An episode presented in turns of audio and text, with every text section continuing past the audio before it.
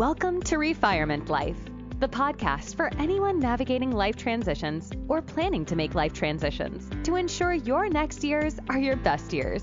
Listen in for insightful, generous, and sometimes humorous conversation. It's time to get fired up with Christine Zamuda and Muge Wood, your hosts for this latest episode of Refirement Life.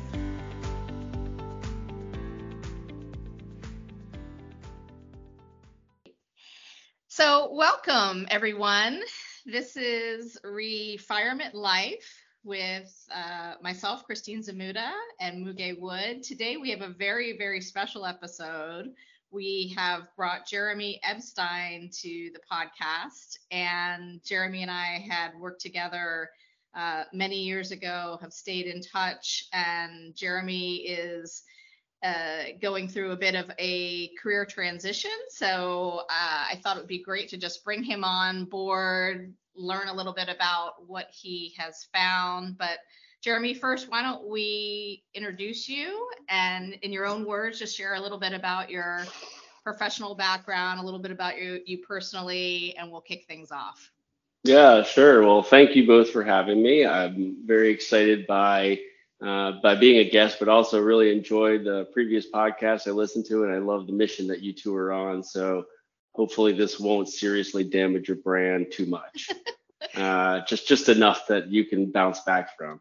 Uh, yeah, so my name is Jeremy Epstein. I'm actually a native of Washington D.C. Uh, lived a bunch of places around the world, including Germany and Japan uh, and New York uh, where I tell people I moved from Tokyo to so that I could save money. And the sad part of that story is it's true, and uh, ended up pretty much where I started. Um, I am the proud father of three children, three teenagers who are pretty good kids most of the time.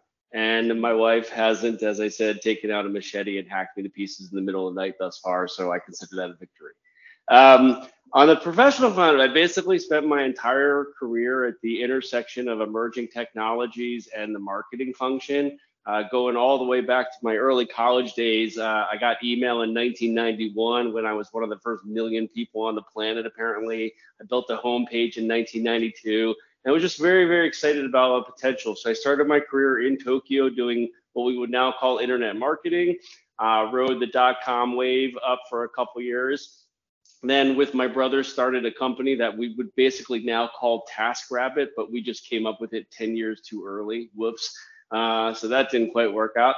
Uh, and then I decided I needed to uh, learn how to really do marketing at a much higher level. So I had the incredible opportunity to join Microsoft and work for none other than Christine Zamuda, where I learned how to do uh, marketing at scale with operational excellence. And it served me well. Uh, to this day, I still think pivot tables are the greatest invention that man has ever, or, woman has ever created. Um, although I did leave Microsoft in 2008 when someone told me after my suggestion that we use Facebook as a marketing channel, that it was, quote, the dumbest fucking idea he'd ever heard. and I was like, yeah, I'm not so sure about this one. So I left, started a consulting firm called Never Stop Marketing, which I tell people is not just a company, but a mentality and a way of life. Actually came out of my Microsoft days because uh, we always talked about Q5 but Q5 never seemed to actually happen. So I realized that never stop marketing was the only way you could keep marketing going and that it should be absent of the fiscal year cycle. But uh, Ballmer didn't listen to me on that suggestion, so I figured it was time to move on. Uh, did that for a couple years where I explored how the marketing function would change because of the arrival of social media technologies. Uh, then I was subsequently, uh, I did have a, a moment of, of joy where I was recruited by the head of global leadership and training at Microsoft because she called me up and said, hey, people are really interested in this social media thing. Do you want to be our global instructor for social media marketing? And I was like, you could have had it for free, but if you want to pay through the nose, we'll do it your way. So uh, I made so much money from her. I got a plaque made and I hung it up a wall in, in my house and named a room after her. So it was really, really great. Um, then I got recruited to head up marketing at an enterprise social media management company called Sprinklr. Uh, I joined as the head of marketing there when we were about 30 people. We had just done a Series A valuation, about $20 million. Four years later, we had 1,400 people and a 1.8 billion valuation. Uh, I tell people just because they don't understand the difference between correlation and causation, uh, doesn't make it my problem. I was just happened to be the head of marketing while that happened, but you can reach your own conclusions about what that means. Um, somewhere along the line there, I picked up my first couple Bitcoin. Um, didn't really think much about them until my mission at Sprinklr was ending. And then I was like, wait, I have these, you know, handful of Bitcoin here. I was like, what the hell are these things? And I spent like six months reading everything I could get my hand on. And then I just had you know, this sort of epiphany. I was like, this thing's going to be huge. And for the last seven years, uh, I've just been deep in the world of crypto, exploring that, working as an advisor, consulting. I had the chance to brief three-star generals at the Pentagon on two different occasions, which was pretty kind of was pretty cool. Um, and then, you know, as most recently the chief marketing officer at a project called Radix, which I loved. Um, but then I ran into the crypto winter wrapped inside of a global recession and uh, was laid off. So now I have the opportunity uh, with enough gray in the beard to uh, figure out what the next step is. So that's kind of where I sit, and that's why I have the privilege to sit here and uh, learn from the two of you about what I should do with my life. Yeah, wow. fascinating. Well, Jeremy, uh, this is this is just amazing. Uh, so just to be transparent, this is the first time uh, I met Jeremy, and I'm listening to the story. Couple things I'm just gonna call out here. Number one, you're here to completely amplify our brand, and I think you're gonna do that in an amazing way. And when I listen to your story of the transitions you experienced and how you have grown from them from one to the other, um, uh, it is uh, it, I I just sense um, uh, how um, you embrace growth in your life uh, you're you're taking a lot of risks and uh, you have that sense of adventure um, because you have a string of these that you called already. And i am thinking i need to spend a, at least a few hours with you because one i want to learn about marketing in the sense that um, you know you called out never stop marketing. And i think we are all marketing in, in some shape and form uh, but a lot of us may not feel comfortable that with the idea. I'm like oh you know i'm not a marketer so that's one. The second thing is the fascinating world of um, Bitcoin and cryptocurrency that I don't really understand, embrace. But then it hit home with me when I was hearing the stories of um, the unfortunate situation unfolding in Ukraine, how people had to leave their country with nothing in their pockets. Um, but then um, they were able to access uh, their Bitcoin cryptocurrency accounts um, to be able to um, transact um, and uh, access the means they need to pursue their life. So um, I just want to welcome you also and thank you for sharing your amazing experiences. Uh, that is wealth of information for sure. Well, thank you for that. I uh, a couple comments on that. Um, first of all, normally I would say if somebody said I want to spend a couple hours with you, I would shudder. But the good news is I got plenty of time right now, so we're totally good with that. So we can definitely uh, figure that out. Um, I think you're very much spot on about the Bitcoin and crypto use cases. I think it's really, really difficult for uh, Americans uh, in particular and Western Europeans to a lesser extent to understand the value proposition. But if you talk to people from Ukraine or Lebanon or Zimbabwe or Cyprus or Argentina or any Venezuela, any of these countries where they've really been you know, screwed over by central bankers or by circumstances outside of their control, um, the value proposition is abundantly clear to those people, and there are more of them than there are people who live in the U.S. and Western Europe. Um, and I think the third thing, and I really appreciate you you talk about this sort of um, sense of adventure and growth mindset, like a Carol Dweck kind of growth mindset, as it were and I was reading a really fascinating article, and I give a lot of credit to my dad for this. I tell people my dad's 88, but hasn't quite gotten the memo yet. He, you know, he's traveling around, he's doing all kinds of stuff, but he's just perpetually curious about the world. He's always asking questions like, you know, talking to Uber drivers, you know, clerks, what he doesn't care. And, and, and he's very well read, but he, he goes very broad, but not very deep, but he knows enough to be able to engage in conversation with anybody and appreciate them. And I read this phenomenal article in HBR that said the key to maintaining that intellectual agility, especially as you age, you know, I just hit 50, so I'm sort of like really realizing what that means is that curiosity. and that willingness to embrace change. And like I think the one thing we know people who've worked in the technology world is change is really a, a, the only and increasingly fast constant. And you're right, like you just have to adapt to that. So um, I, I, appreciate what you're saying. It, it sort of explains why if you look at like my social media profiles, there's a romantic picture there from a German romantic painting, sort of a guy peering out into the distance. So I like to fancy myself as that kind of frontier explorer. So thank you for uh, picking up my emotional resonance there, or my wannabe emotional resonance, I should be. Yeah, I, when I was telling Muge a little bit about you and, and why I wanted to bring you on the show, I think so many people can learn from what you're doing right now. Because I think the knee jerk reaction when you're in a career transition is to get something either right away or um, go to your immediate close circle of friends and family to get advice. But you've done something really different. And I was describing this to Muge. I said it's it's a bit of a personal walkabout. And as I read your blog later, after we spent some time together, um, you know, you you're calling it uh, Operation Florence. Yeah. So so tell us a bit about what you're doing. Yeah, so I somewhere along the line, probably it's probably your fault. I'm not quite sure why, but I learned the key to successful marketing is like, oh, that was the other thing I said I wanted to tell you, Muge, is you said we're in marketing. I tell people we're all in marketing. It's just that some of us know it. So yes. I think it's just coming to there. But anyway, I learned along the way that one of the most valuable things you can do in marketing is give it a name. Because that name kind of gives that north star and coalesces people around a mission and it gives them an idea and it has that emotional resonance but i came up with the idea for operation florence which is about a personal career renaissance right o- homage to florence's epicenter for the rep- renaissance and i said look you know we all live in our own little bubbles and i can spend all day talking to the you know 5 10 15 people i talk to on a regular basis but i'm not going to get a lot of new stuff there but what I want to do is just go out and go broad. And I've been very fortunate over the course of my career to meet a lot of really incredible people who think really big thoughts. And I say, you know what? I'm going to design sort of a research project.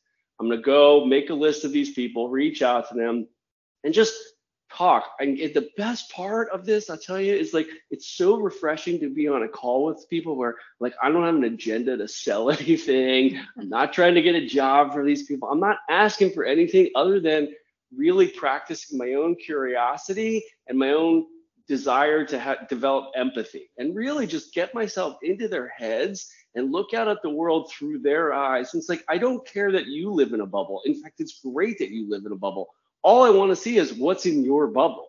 Because we all, and then if you put together enough of those bubbles, you can start, it's like a pointillism almost in a way, right? You can start to see these patterns emerging. And like my favorite story, and I've now had nearly 20 interviews with people just across the spectrum. I mean, it skews Western, it skews male for sure. You know, there's, it would fail like a DEI test, but whatever. You know, like it is who I know.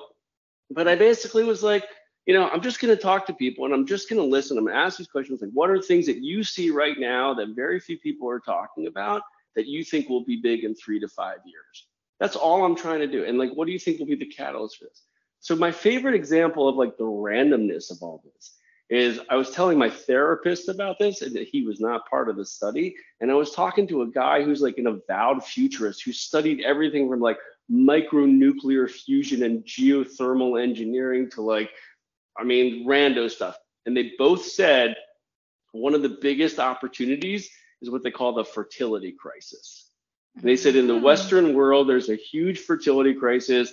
You know, people are having children later. Their birth rates aren't replacing, and also we don't know how like the toxins in the air are affecting women and, and male reproductive thing. And I was like, wow, this guy who's like a professional futurist and my therapist who are like totally different planets are both talking about the fertility crisis. That's interesting to me. And so I started to look for those types of things. And I figured if I could find that, it would tell me where the next, you know, opportunities could be. And then if I can align that with sort of my passion, my mission, and my skills, then I might have sort of the next, you know, uh, op- adventure, as it were, if that makes sense. Yeah, I've been hearing more about that too. I I, I plug into this um, my morning wire. It's just 15 minutes of you know topics research, and they were saying that um, 30% of males, young males, 18 to 24, are not even in relationships at right. all. Right. And that's you know another contributing factor that over time. Right. Right contributes that, that, yeah. that, that is that is amazing uh, jeremy this is i think yet another example of you with your curiosity seeking the benefit of perspective that only can come from um, probably people with different backgrounds and experiences um, yeah. because yes we all live in our bubbles um, and then we talk to people who are in the bubble with us uh, and and that shapes our worldview so the example you gave uh, fertility fascinating that wouldn't have being the first thing that c- comes to mind. Um, but true, let's you know think about that. Um, so as these conversations unfold so far, you said about 20, maybe you got more coming. Um, what are some other things that you felt uh, were surprising uh, as as this unfolded? Yeah, I mean, it's it's. It, I don't know if there was anything that was like mind blowing in sort of its although like geothermal engineering was really one like people like okay and this guy was like hey you know we all talk about this energy thing but like the renewables that we currently have are not going to get the job done. We obviously can't do it with coal or what have you. Nuclear is probably the best answer but understandably gives people the heebie jeebies and he's like geothermal is one but that's always been you know, and he told me this. It's it's always been blocked by the fact that there's a certain point in the Earth's crust where it's just too hard for diamonds to get through, the diamond cutters to get through. But now, in the last year or two, they've had this new invention that can actually, I can't remember what it's made of. And I was like, wow. And then three days later, I saw an article in the back of the Wall Street Journal about geothermal engineering. And I was like, that's awesome. Like, this is exactly what I'm trying to do. So that was obviously AI has been huge.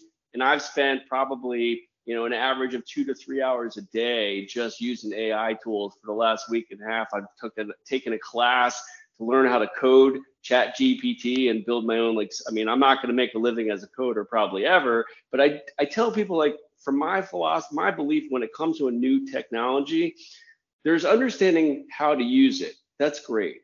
But the real value comes from understanding how it works. And if you understand how it works, then you can start seeing business model innovation and all kinds of stuff. And that's where the real value get. And if you can start putting those pieces together, then I think, and sort of to be a little cliche about it, you have a better likelihood of being able to see to where the puck's going. Right. Mm-hmm. And that's like, you know, so that's what I spend a lot of time on is like, yes, using ChatGPT is awesome. And in fact, the report that I put on my blog was partially written with ChatGPT. I took all the notes, chucked it in there, and I was like, write up a summary for me. And then I went back and forth and I was like, now add this person's comments and do this. And it was like having an assistant. And that was great. But understanding how to code an API and use it, you know, to build a chatbot or whatever, now it starts to see different opportunities. And I got a long way to go.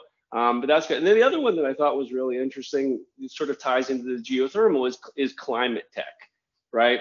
Everybody, there's a lot of talent, especially now that people are getting laid off from tech companies, you know, and people have this sense of desire for purpose and meaning in their life.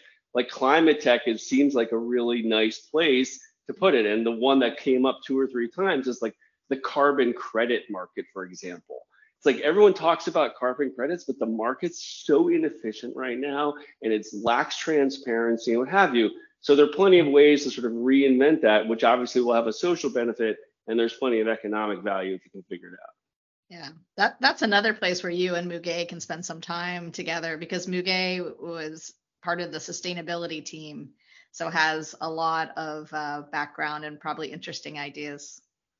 Yeah, that's a, that. I, I am thinking also, um, Jeremy, as you're describing, as a result of your conversations, this is probably helping make connections um, across disciplines because you mentioned uh, climate science, um, future of our planet, fertility, AI, uh, the intersection of these disciplines. How can we leverage advances in AI um, to help uh, protect the planet, to help cure, um, you know, tough diseases, to help fertility, um, you know, help apply it towards towards uh, innovative research beyond our imagination. And I think those kinds of ideas can probably come into play um, when we cross the you know aisle, so to speak, and uh, reach people with different disciplines. Um, that reminded me of um, you know in Houston we've got the big medical center, and um, uh, they have been um, putting a lot of investment, as an example, into building a rooftop um, uh, complex so that people can come in to socialize. doctors, researchers from different disciplines share ideas so that the innovation uh, and research and thoughts can be um, accelerated. So, um, so it's amazing. And you know, Chat GPT, I'm very much taken by it. I need to get better at it. I am just obsessed with composing poems. Uh, you know, give it the, you know, give it the five words, and it creates the poem for you. I send it to people, and people are like, oh, that's amazing, right? The purpose is far beyond that, but um, you know, in terms of right? Uh, the possibility is it provides, and what you're uncovering is um, just incredible. Yeah, no, I agree with you, and I think you hit on something really important. Like I've read a fair amount on like the history of innovation, and like it talks a lot about one of the big catalysts for innovation historically was the um, importation of coffee to the United Kingdom. Because before that, people didn't drink water because it wasn't safe, so they drank beer, which obviously dulls your senses. But once they started bringing coffee, it established these coffee houses.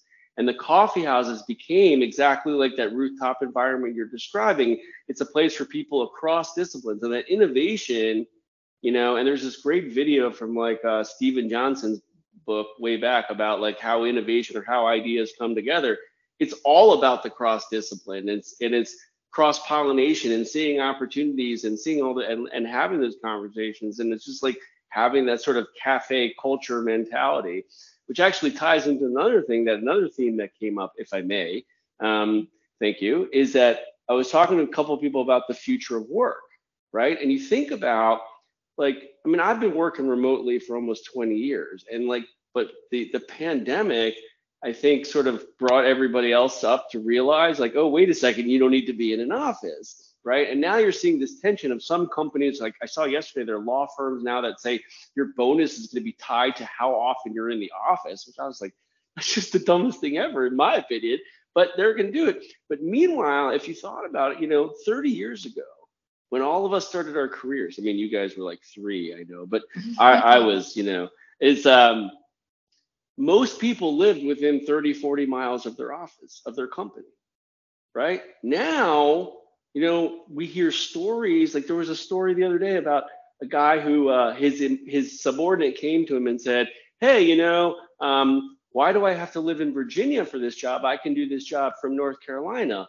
And he kind of took a step back and he's like, "Wait a second, I could hire someone in India for half the cost," and that's what he did. You know, and so now, so now he's doing it, and now European companies are saying, "Hey, I can go get American talent, and they don't have to move." You know right. so now it's like and, and i think that's going to be a really fascinating sort of evolution of like people freed up from i have to be in these certain geographic areas.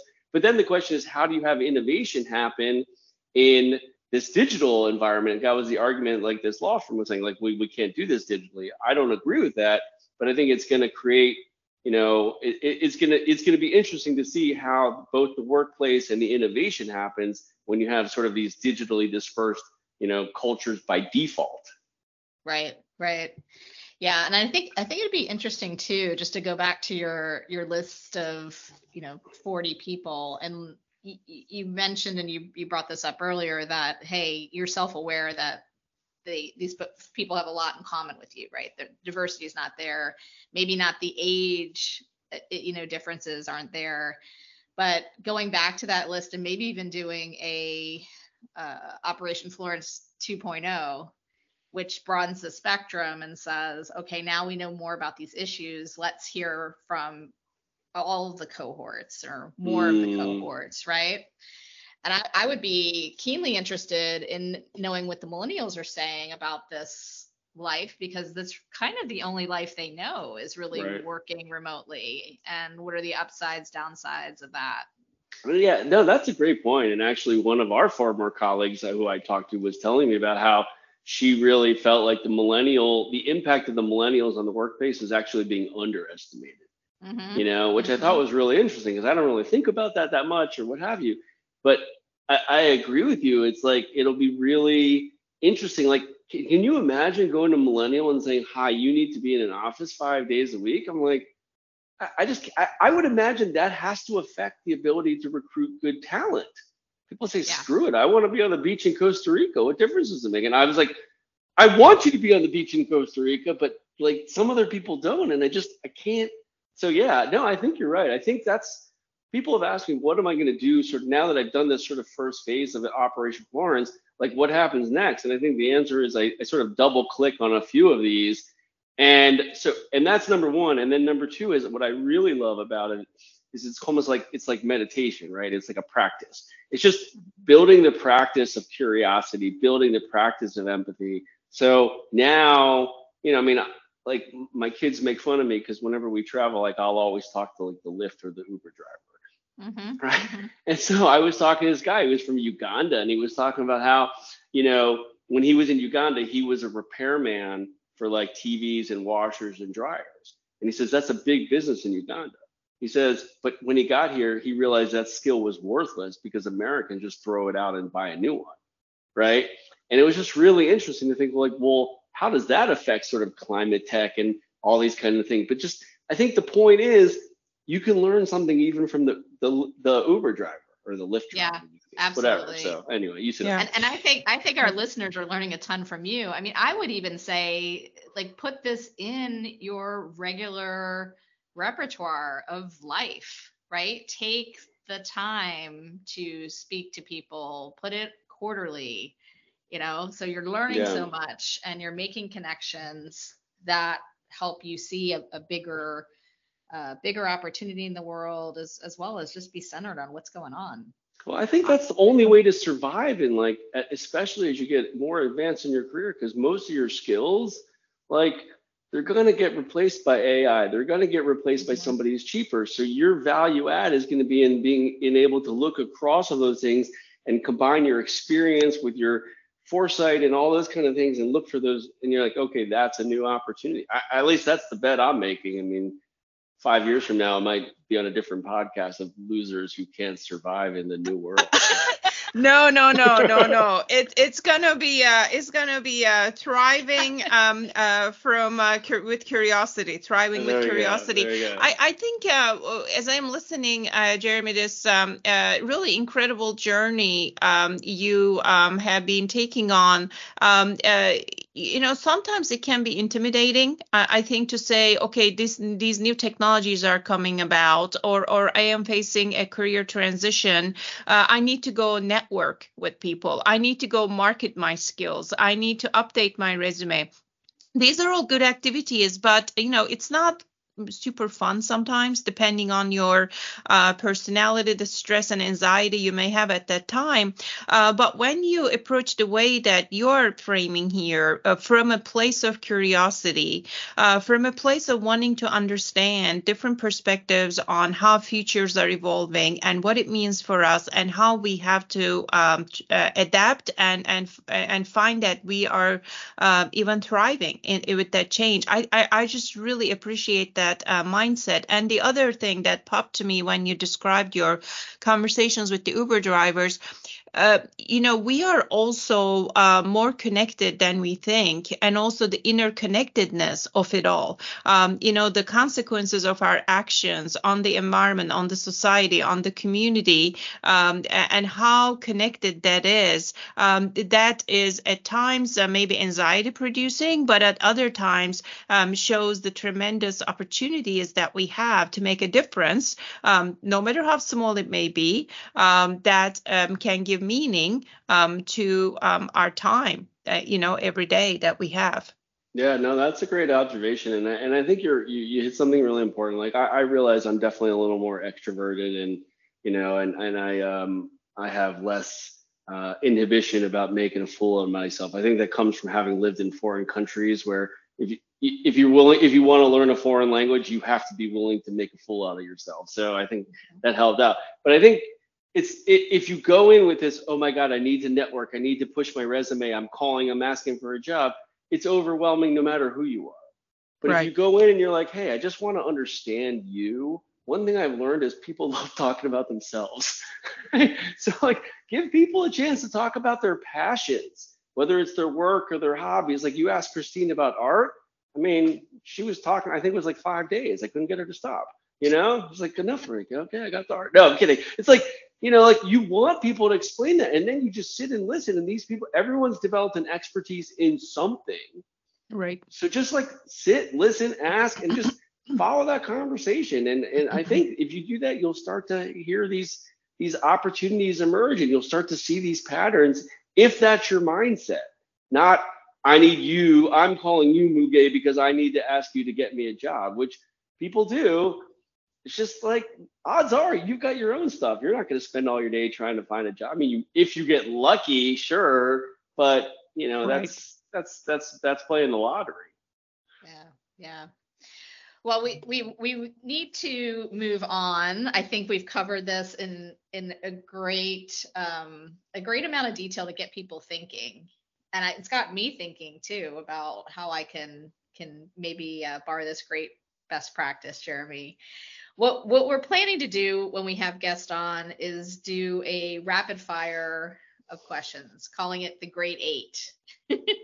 and the challenge is um, our guests. Well, I guess our guests will eventually know what these are, but maybe we change them up. I don't know. But the the goal is to get through all eight so that uh, you get bragging rights and of course have a an amazing refirement.life coffee mug sent to you. That's even more valuable than the bragging rights. You can never have too many coffee mugs, exactly. Especially because I'm trying to subsume the ego right now. So the bragging rights is not helpful. But yeah. Right. All right, let's do it. I'm ready. I'm All ready. right, good, good, good. All right. So first question: If you could have dinner with any historical figure, who would it be and why? If I could have dinner with any historical figure, who would it be and why? Um, it's a great question. I think I would be really interested in having dinner with Da Vinci. Hmm. You know, since we're talking Renaissance, the guy was a total Renaissance man, super curious. I think it'd be good to understand how he did so many things so well. Like that would be super cool. I mean, I'd have to work on my Italian presumably, but you know, it would be a good combo. I, I am going to that dinner and I need to work on my outfit um, when that dinner happens. Yeah, So well, I don't know if you in. saw, I don't know if Christine shared with you the blog post, but at the end of the blog post of Operation Florence, there's a picture of me as a Renaissance man, thanks to an AI thing. So I'm already Yeah. dressed. I'm ready to That's go. that's exactly right. That's what I'm talking about. Oh, okay, got it. You're Yeah. already ready. And Well, I you look it. great as it is. Let's just be very clear, Muge. You look well, really well, flush. well. Thank you. I think you're especially a repeat for early guest. in the morning. You're a repeat guest on this episode. You said the magic words. I don't know the other questions, Christine, but if we stop right now, I would be very happy. Okay, let's Yeah. keep going. Okay, Let's let's, go. going. All right. Um, what would be your go-to karaoke song and why? Oh, that's an easy one. I, I lived in Japan for two years, and I had a go-to karaoke sign, especially in my uh, "Born to Be Wild." Love Nice. that. It got a little crazy when 23-year-old Jeremy got up on stage at two in the morning in the club. Let's just leave it at that. I have pictures, not necessarily proud of them. That's Nice. fantastic. I Yeah, see yeah, the that's visual. that's that's a proven one for sure. You don't want the visual. yeah. All right. This is an important first party research project that I'm on. It's a contention that my husband and I have, and I think it's happening in households everywhere. Who stacks the dishwasher better, you or Tamar? Oh, there's no question I do. Really? Oh, it's not even close. She'll know. It- I mean, I- Is that self-assessment though? Is this objective? No, you I can call her. There, there's there's literally no doubt. Everybody knows that I I am the best at the stat at the organizational. I mean, I pack the car. I put Costco stuff in the fridge. That stuff like spatial arrangement. All There's right. a lot of stuff my wife does a million times better than I do, but that's not one of them. Yeah, you didn't even hesitate. No, it's not even it's not even close.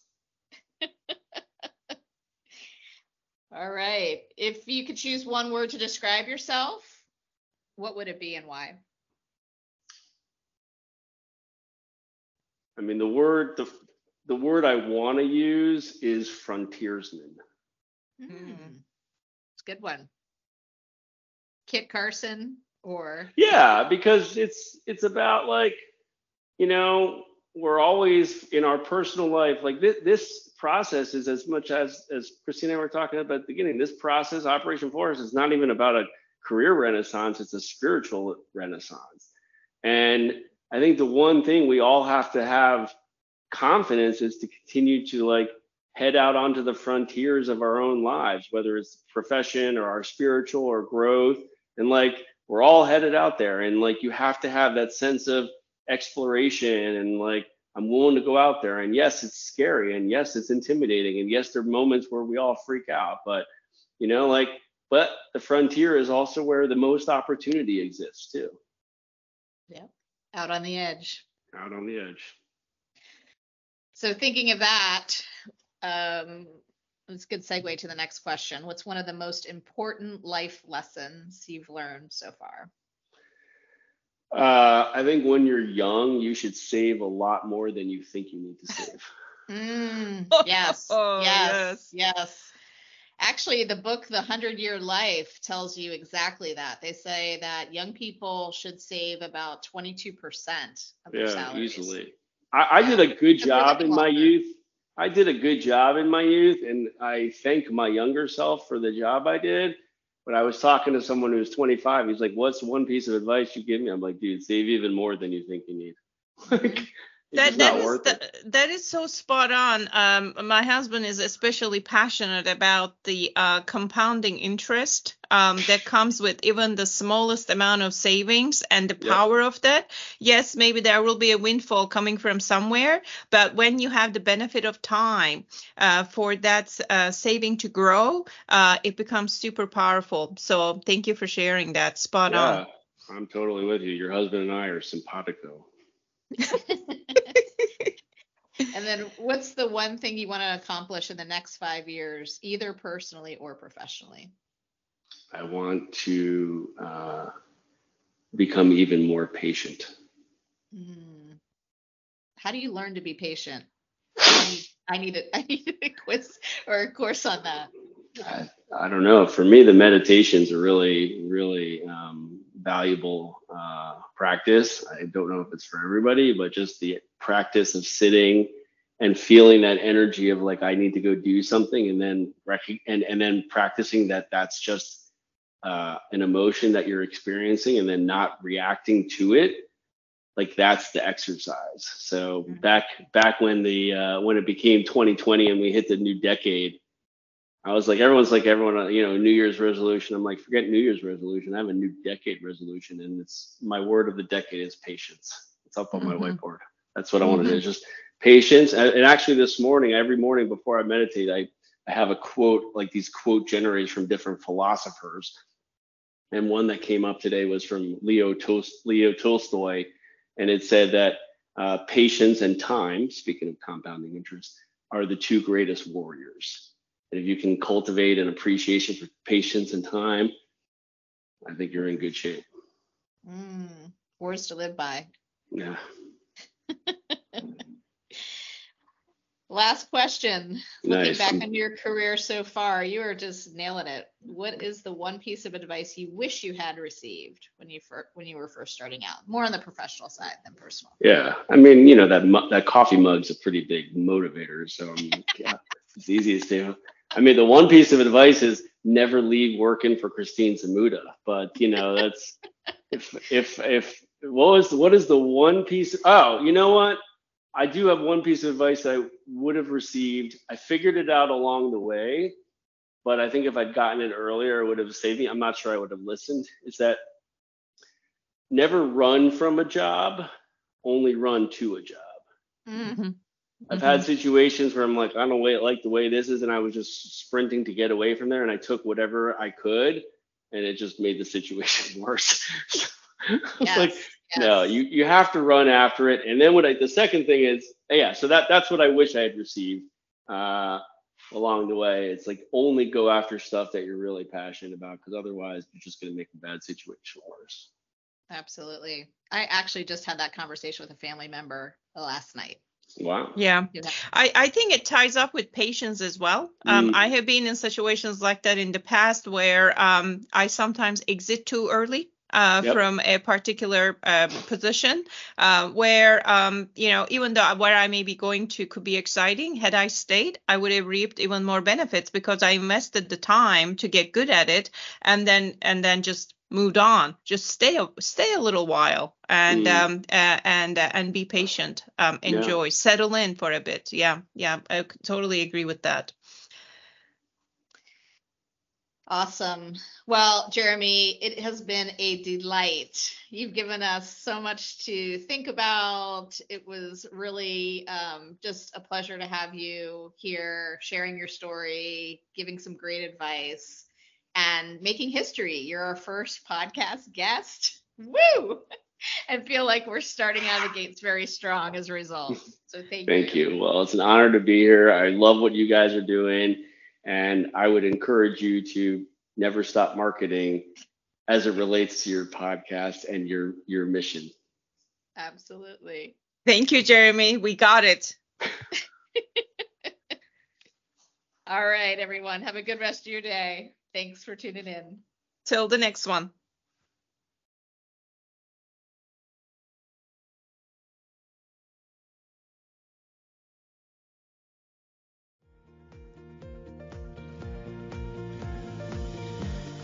Thank you for listening. Our hope is to spark a little joy, inspire, and educate our listeners in ways to live an even more meaningful life. If you have reactions to share from what you've heard, please visit our website, refirement.life, to leave a voice message. You may even be featured in a future episode. To keep in touch, subscribe to our podcast, Refirement Life, using the podcast player of your choice. Always remember, you are never too old to set a new goal or to dream a new dream. Thanks again for joining us on this episode. Until next time.